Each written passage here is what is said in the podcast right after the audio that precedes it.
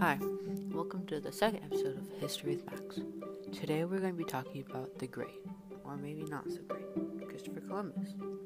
Christopher was born in 1451 and died in 1506. Before setting sail, he needed money because he was a trader, and let's be honest, he was kind of broke. So, he needed money. Him and his brother, Bartholomew, kind of sounds like baloney, but it's okay, not disrespecting your name or anything, knew that there was great riches in China and East Asia. But traveling by land was too dangerous, and sailing around Africa seemed too long. So they decided to sail straight to China by crossing the Atlantic Ocean. Unfortunately for them, it didn't really work out the way they wanted to. Anyways, they needed some cash.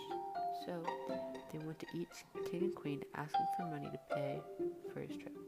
Most said no, but he was finally able to get money from Queen Isabella and King Ferdinand of Spain to pay up.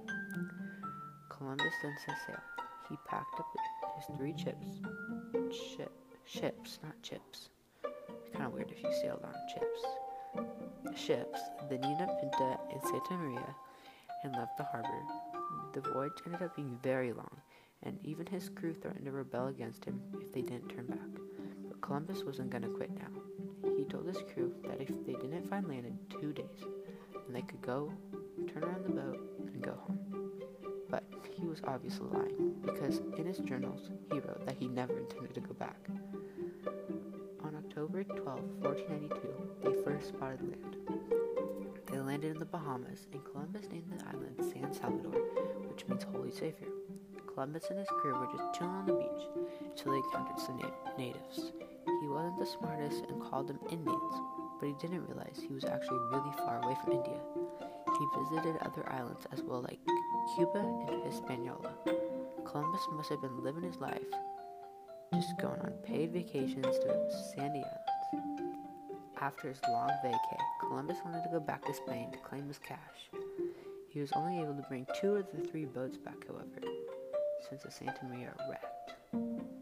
Columbus also left 43 men behind to start an outpost. When he came home, everyone thought he was a hero, but luckily, they didn't know any of the horrible things he had done. Thanks for watching, guys. Um, tune into my next episode of my podcast, which will hopefully be really soon.